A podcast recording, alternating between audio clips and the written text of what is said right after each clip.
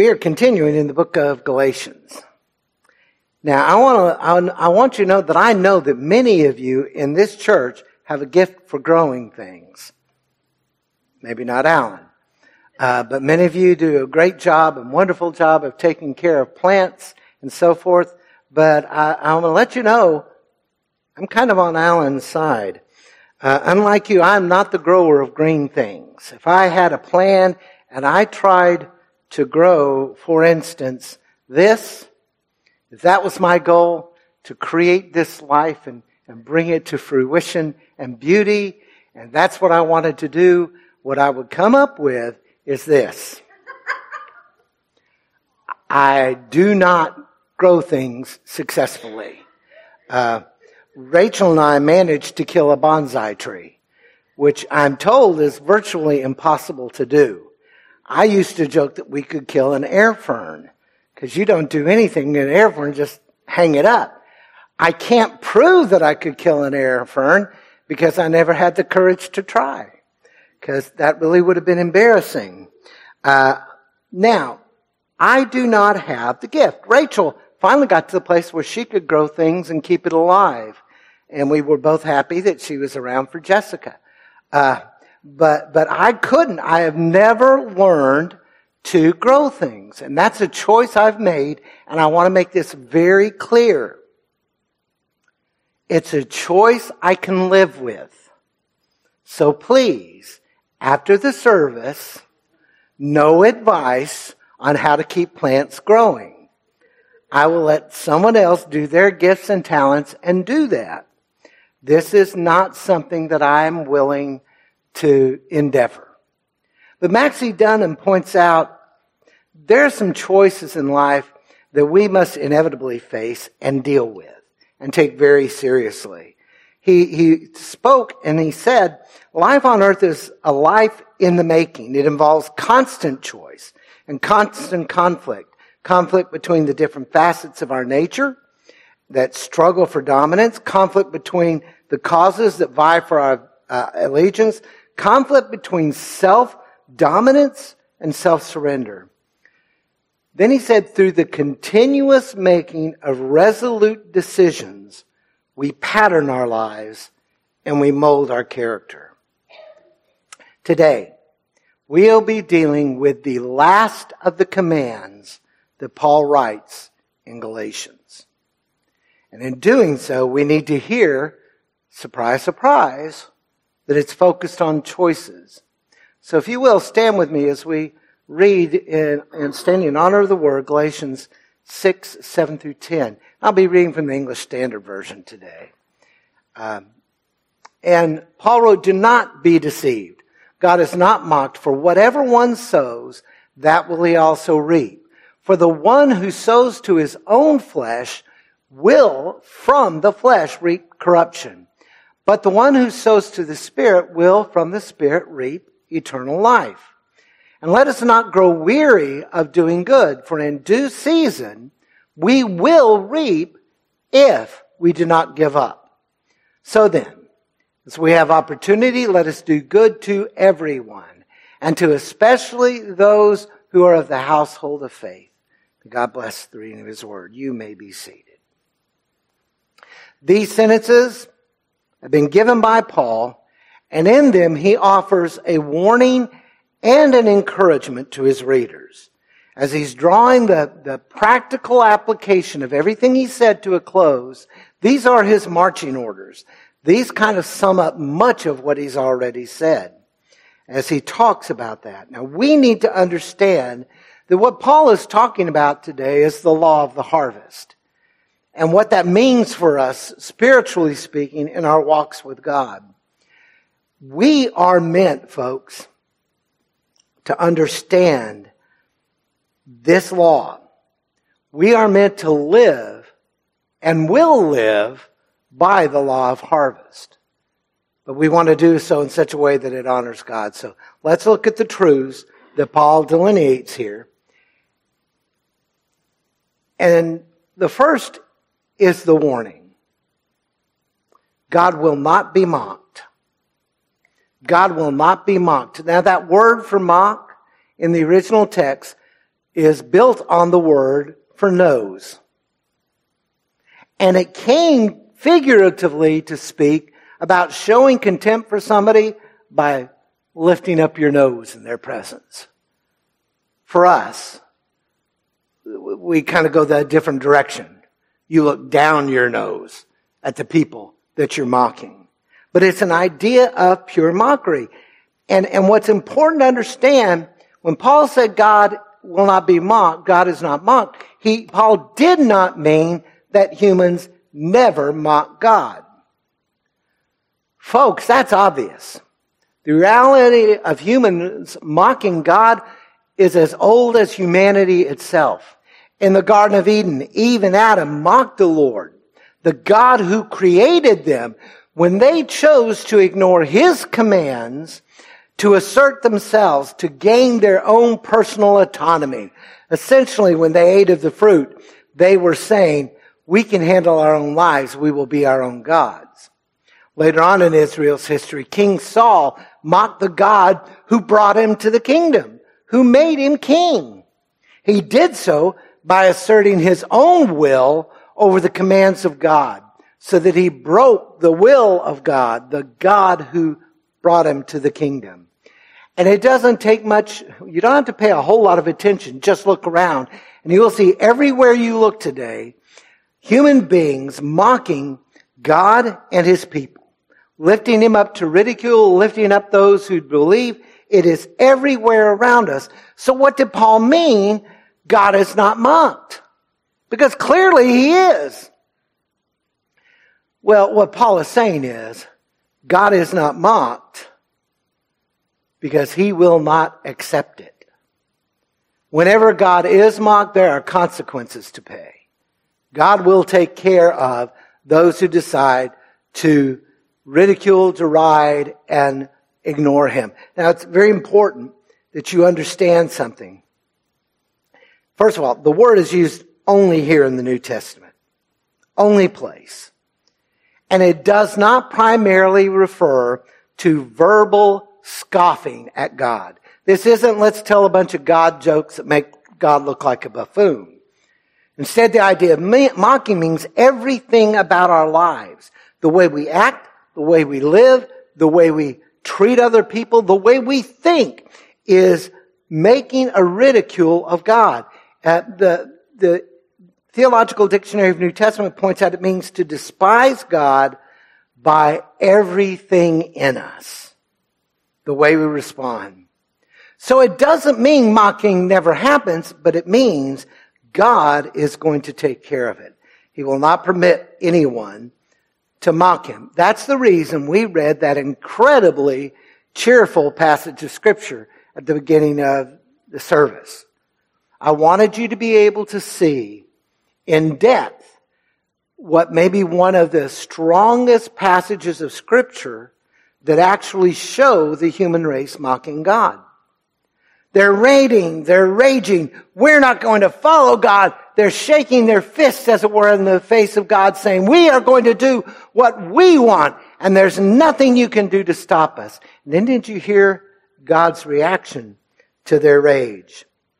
He who sits in the heavens laughs. The Lord holds them in derision.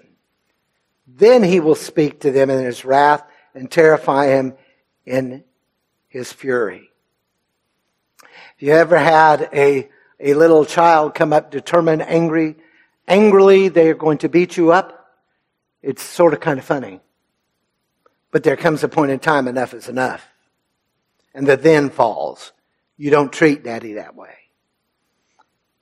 God laughs because it's ridiculous for the creatures he created to say, we don't need God. R.G. Lee was pastor of the Belmont Baptist Church in Memphis, Tennessee for almost 33 years. And he preached one of the most famous sermons of the 20th century. He didn't just preach it, a whole lot of other preachers preached it too. The title explains it all. Payday someday. Eventually, judgment is certain. So Paul warned them, stop being misled. He doesn't, it just doesn't mean do not be deceived. It means stop being deceived. And the way it's worded suggests that they may be willingly going along. They're liking what they're hearing. They, they may be openly being misled. Uh, Clarence Jordan has written a great book. Encourage you to get it. Uh, the Cotton Patch Gospel. It's a retelling of the New Testament as though it happened in modern America in the South. And it's flavored with all such wonderful Southern statements. And he, he talks about this verse this way. Don't let anybody pull the wool over your eyes. You can't turn up your nose at God. So stop it. When someone's trying to fool you, delude you, mislead you, don't let it happen. Now, what does this mean? Why is Paul saying God is not mocked? Well, for us, and I need you to hear me very carefully, we must understand a major truth behind the command against taking the Lord's name in vain. You see, I believe this verse, this verse may be giving the clearest definition of what it means to take God's name in vain. Mocking Him. Now please understand me. In the modern era in which we live, when people use the, the title, the name God, and sling it together with profanity, it's a terrible thing. It's one of the few profanities that really bother me. Most of them I just let slip past me and I, ignore them. That one bothers me. But folks, understand me. As bad as that is, a far worse mocking of God is found in this statement. A life that is willing to mock God, to thumb the nose in the face of God, to deride Him by the way you live. By ignoring everything He is, declaring with your life, He is nothing, we don't need Him, He doesn't even exist. Now the lost world does this readily. And it, it's hard to find a modern comedian, comedian that does not launch a tirade against religion at some point in their set. And it's bad. And we can't excuse it. When they do it, they're doing something horribly wrong against their creator. But they are lost people. Did you catch that? They are lost people who are behaving like lost people. We cannot be naive to think everybody who doesn't know the Lord is somehow going to love everything he says or love his people. But the danger here, and I think this is why Paul brings it up, this can also be seen in a Christian's life. People like you and me who profess faith in God, but whose lives are mocking him. Every time we claim to love Jesus while spewing out hatred for people, and I mean anybody, we're mocking God. Every time we self-righteously condemn the sin in others while excusing our own sin as somehow not being serious, we are mocking God. We can be guilty of mocking God and in essence taking his name in vain by the way we live our lives. And when we do that, when we allow ourselves to be so influenced by the world, you can't tell the difference between the person who says, I love Jesus, and the person who says, I hate him. Our, the integrity of our witness is destroyed, and our ability to honestly speak into the hearts of people is hampered. Our self deception has to come to an end. The way I live my life, publicly and privately, will either bring honor to God or dishonor. And we need to make a choice. And I believe the choice we need to make today, we must stand with a commitment that our lives will honor, not dishonor our God. when I realize every time I behave in an ungodly fashion, I am bringing God's name into derision. And it has to stop. So, as you let this, as you ruminate on this throughout the day and you think about this, maybe this should be, these should be our prayers. Help us, Lord, to not be deceived. Don't let us fall for the lies of the enemy, for the lies of this world, God. Help us, dear God, to be true to your will in our lives. Help us to live the life that you created us and redeemed us to live.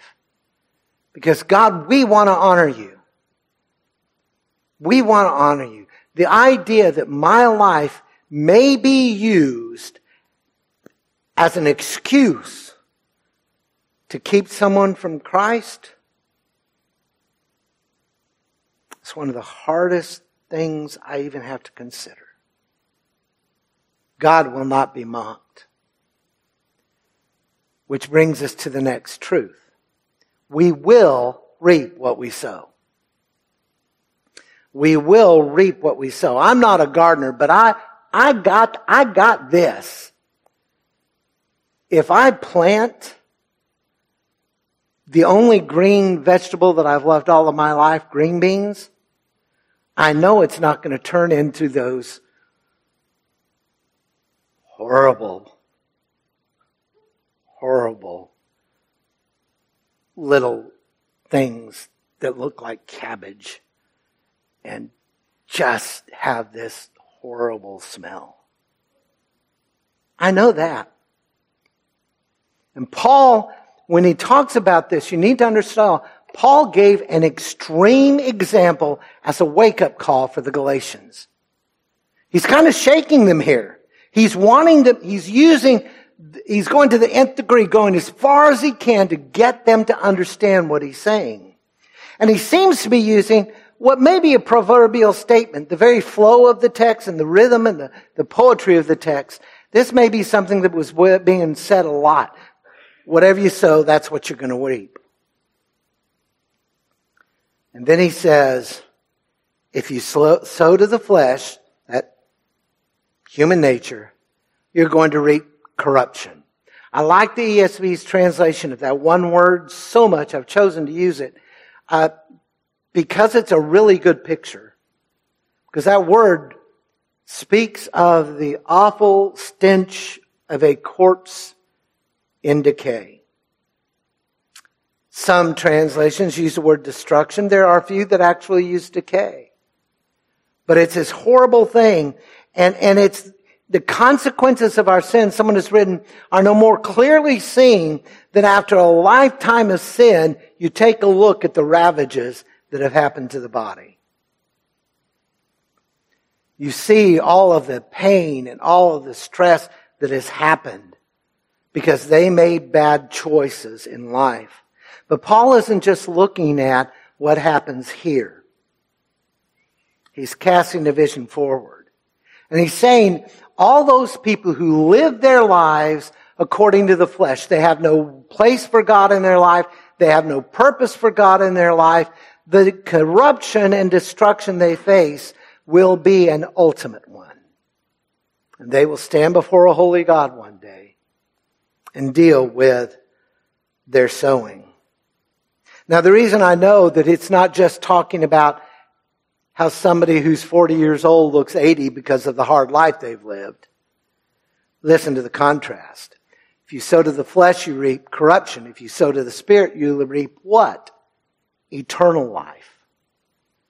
Not just life, eternal life. And eternal life is not primarily about living forever and ever. Eternal life is the life of God the Father, the Son, and the Spirit freely given to God's children that we may reflect His life, we may reflect His truth. It is a quality of life that changes us and gives us wholeness and meaning and purpose.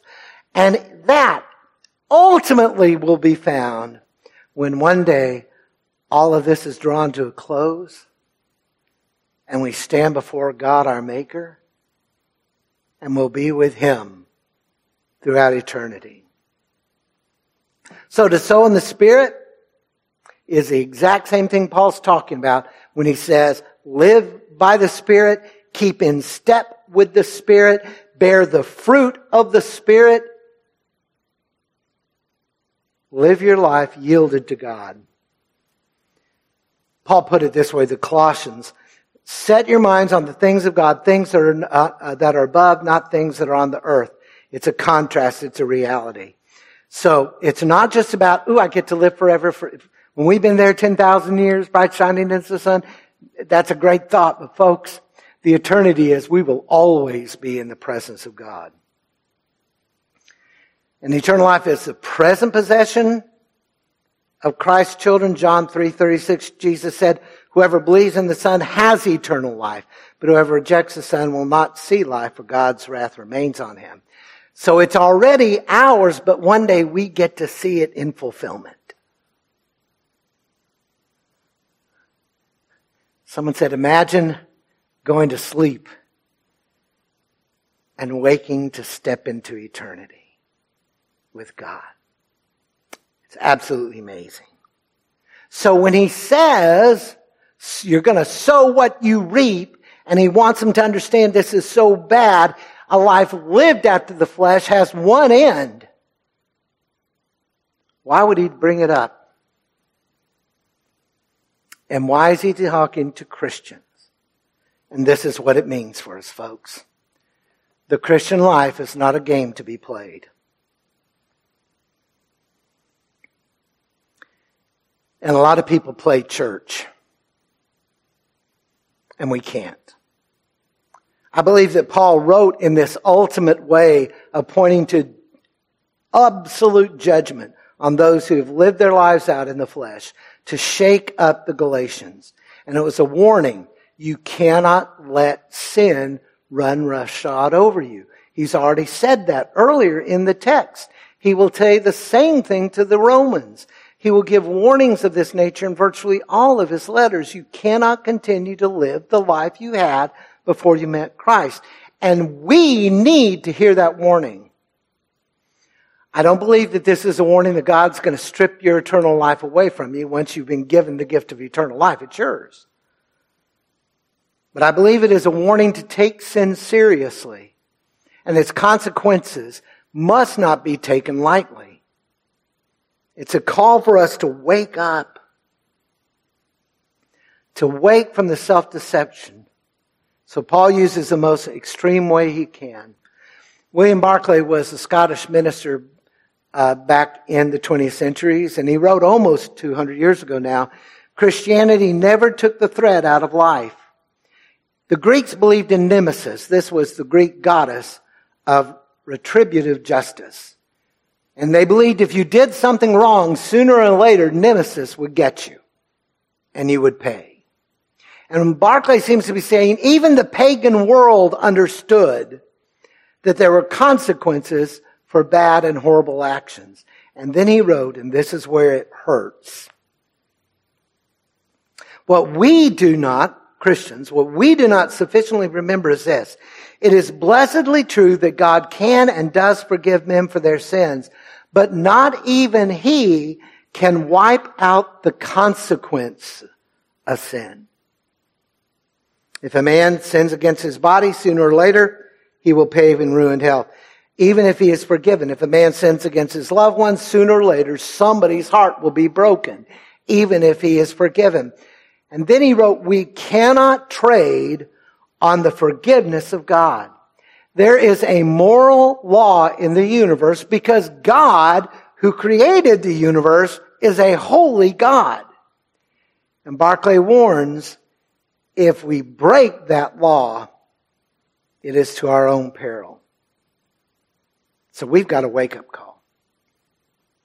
You have to make a choice. Do I want to live for God, a life in the Spirit, keeping in step, sowing to the Spirit, or do I want to live kind of in that lukewarm state of Laodicea? Not completely abandoning God, but not really living for Him. And what that means for us. What are we supposed to do today? We must determine to commit ourselves to being sowers of the Spirit. And this is not a one-time commitment, folks. Again, as you ruminate, as you think about this throughout the day and, and, and weeks to come, this may be a prayer that you need to pray a lot. I do. Help me, O giver of life and that eternal.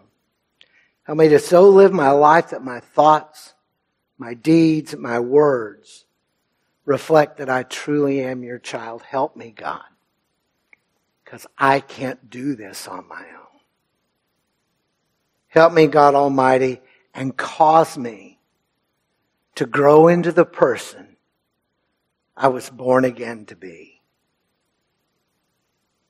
Let me focus my life on you. Well, we have one last part of the law of harvest, and it is still carrying on the same theme. Our final, our final truth, we must heed the call to never quit doing acts of good. We need to listen to what Paul was writing to these people.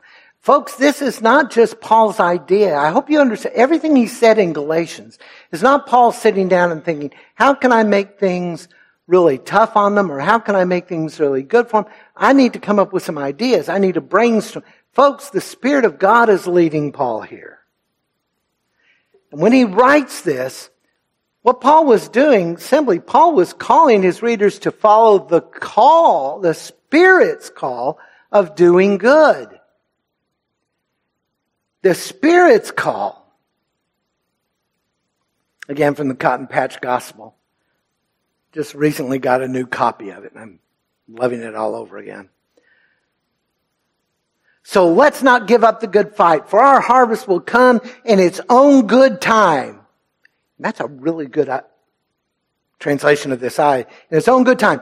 Every chance that we have, let's work for the good of all, and especially for members of the church. And he says, it'll come in its own good time if we keep on keeping on. And when, when he wrote this, it was decades and decades ago. And now keep on keeping on may be a, a little bit of a cliche, but I really like it. Keep on. Don't stop. Keep doing what you know to be doing. Folks, because in reality, this is exactly what Paul is saying. He's telling these people, don't quit. Keep pushing forward. And I, it's very important that you notice here, Paul includes himself. Did you notice that? When I read through, did you, did you notice a pronoun change? Paul says, eh, let us not grow weary.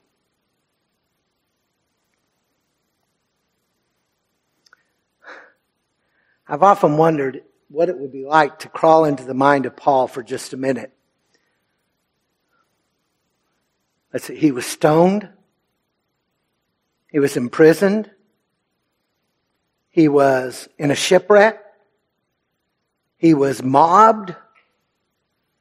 And almost all of his churches didn't listen to a single thing he said.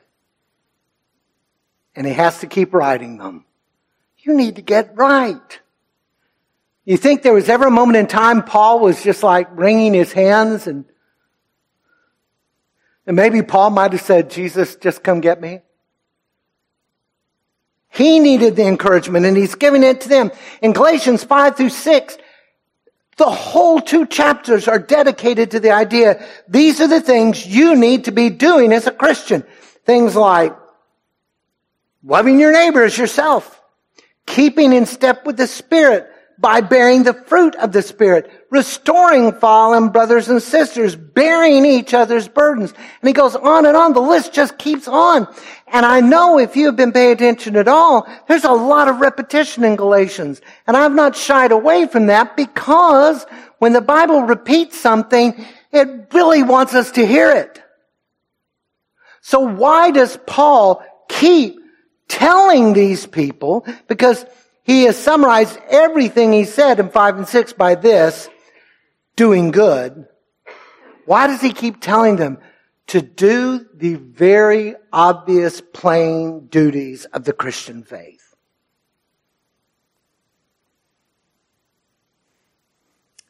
John Calvin, the Protestant reformer, had one of the best responses to that idea when he looked at this text and he said, This precept is especially necessary. Now, folks, get ready. If you think I've meddled, this text is especially necessary because we are naturally lazy in the duties of love. This is an important text, he says, because there are many little stumbling blocks that hinder and put off even the best intentioned person. Then he points out, it's necessary because we're going to be helping people and we meet a whole lot of unworthy and ungrateful people. When we help them, they don't gush and all that kind of stuff. He said the very vast numbers of the people who need help overwhelm us. And we give and we give and, and it feels like we're never going to be finished. And then he said our warmth is damped by the coldness of other people. I've talked about in the past the bucket brigade in church. I don't know if I've ever mentioned it in Bay Vista. But it's a phenomenon I've seen all of my Christian life. Somebody gets excited about Jesus. They're on fire for the Lord and somebody in the church, okay, that's, that's fine, but you'll get over it. And they throw the bucket of coldness upon them. And he says, we, we come across coldness. And then the whole world is so full of hindrances which turn us aside from the path. And so he said, therefore, Paul does well to confirm our efforts so that we do not faint through weariness. Do not grow weary. That means to become discouraged, to lose spirit, to lose hope, to, to you're, you're so affected, you're slacking up on all the things you know to do. To give up was a word that was literally focused on someone who is totally exhausted and worn out. So he tells the Galatians, you need to take every opportunity you have to practice care for all people, not just to those who, who need it or deserve it. Every opportunity, that's a word for time. It means every opportunity. And folks, God gives us a lot of opportunities in life that we let slip away from us. Paul saying you pay attention and you take those. Again, not just for the people who know it, who deserve it. Look at Jesus. Folks, Jesus shared his love with a lot of different people. He had, he ate with the Pharisees, Luke 7 tells us. He ate with publicans and sinners, Luke 15 and 19 tell us. He ate with his friends, Luke 10 tells us. And when he is descri- answering the question, who's my, who's my neighbor? He points out the Samaritan was a good neighbor. Why? Because he helped his neighbor, the enemy, the Jew that was in the ditch. It's been pointed out Paul's call to do good to everybody is built on this idea. Everyone on earth is created in the image of God. And God's word says he causes the rain and the, the sun to shine on both the just and the unjust. He is constantly giving graces to his, his creation, even when they're in rebellion. Created in the image of God. And it's been pointed out, when we forget that, when we forget that every person we come across is created in the image of God, that's when we begin to fall victim to the kinds of sins that have plagued humanity throughout its existence. Hurting each other, hating each other, holding back the good, only delivering the evil. Because if I can forget all of these people out there created in the image of God, I can treat them any way I want. But please notice that Paul did talk about, and yet, be sure you really do good to the household of faith. Now that doesn't mean you ignore everybody else on earth, but in the household of faith, folks, that means other believers. We are family. And we're supposed to take care of each other. The Scripture says if you don't take care of your family, you're worse than an infidel. Well, I don't think that means just your blood kin. We are family and we need to be taking care of each other. But notice this is still the idea of harvest. Sowing good and not quitting, not letting the passage of time, that time between planting and reaping, so overwhelm you that you give up. What does this mean? True faith will produce godly action. We need to hold on to the promise. When we persevere, when we refuse to give up, when we don't tire out and surrender, we find that it's worth the vigilance. Up the road a piece from us is William Carey University. I've mentioned Carey from time to time. He was a, a, a missionary to India. He arrived in India in 1793 with a, a burden to preach the gospel. And folks, he preached for seven years, every Sunday. Seven years without a single convert. And even though he grew discouraged, he did not give up. He wrote to his sisters back home in England. I feel as a farmer does about his crops. Sometimes I think the seed is springing and then the, and thus I have hope. And then the sun comes and blasts everything away. My hopes are gone like a cloud. And there were only weeds which were growing. Or a little corn sprung up and was quickly, it quickly died, either choked out by the weeds or parched by the sun, persecution. Yet I still hope in God and will go forth in his strength and make mention of his righteousness, even of his only. After seven years, December 28, 1800, Carey baptized in the Ganges River his first Hindu convert, Krishna Pal, ironically a carpenter, like our Lord. William Ward witnessed the baptism, and he wrote in his, his diary about this man who was stripped away from paganism. And he wrote, Ye gods of stone and clay, did ye not tremble when in the triune name one soul shook you from his feet as dust? And that was only the beginning, folks. With Carey and his co-workers at the Serampore mission in India, hundreds and hundreds and hundreds of people came to faith in Christ. If our lives have been touched by the Spirit of God, the grace of God, if we're committed to living by the Spirit, keeping in step with the Spirit, we can reach out in Christian love and seek to touch the world. That's our call. That's our purpose. Robert Rapa challenged me. He said Christian ethical and social responsibility, Paul further indicates here, is all embracing. And he says, believers have both the spirit given empowerment and the God given opportunities positively to affect the world around them by keeping in step with the Spirit. We have obligation then to manifest the Spirit's presence in our lives while among fellow believers and to all those outside. We are obligated to do good. So what do we do today? What is our action step? we must persevere in living the life of active faith. We need to make a commitment. God, do not let me slow down. God, do not let me tire out. When I am weary, bring someone alongside of me who can encourage me. But Father, help me to keep on. And so our prayers. Help us, God of strength, when we are overwhelmed and when we are overtired by the many tasks we face. Help us to shine the light of Jesus. Help us, God of hope, to never let go of the promise that such living will yield a harvest that will glorify your name.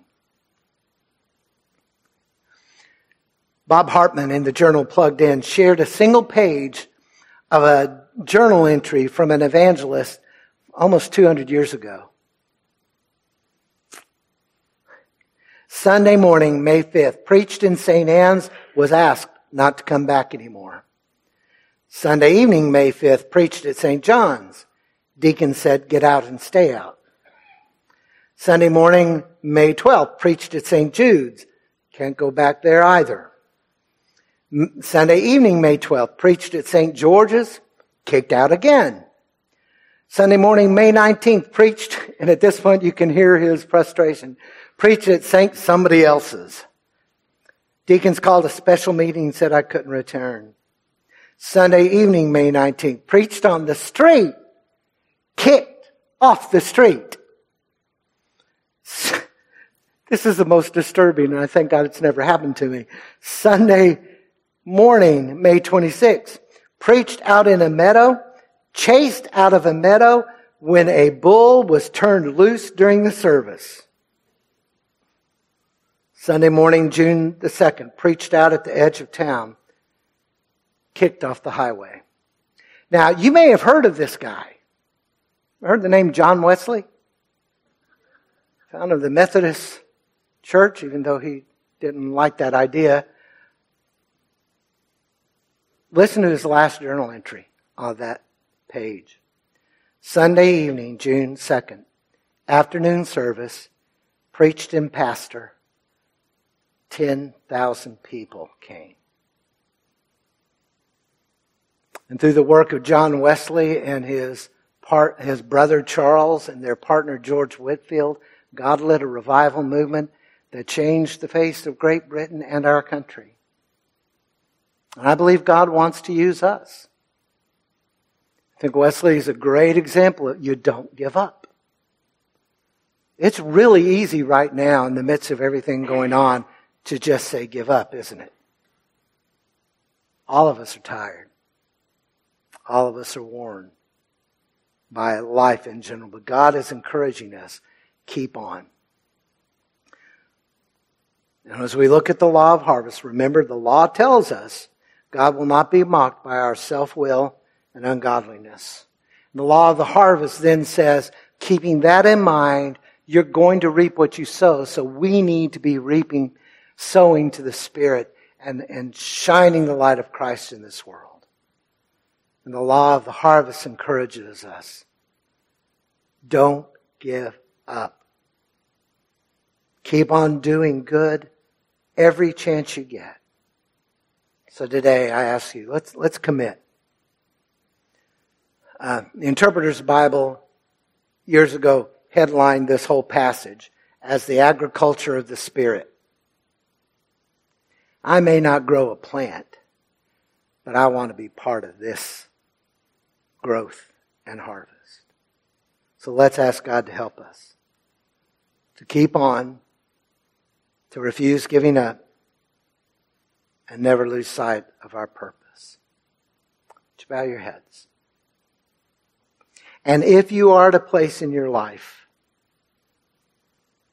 where you just don't know how you have the strength to take another step, if you are weary and worn, would you just simply raise your hand and let me pray for you?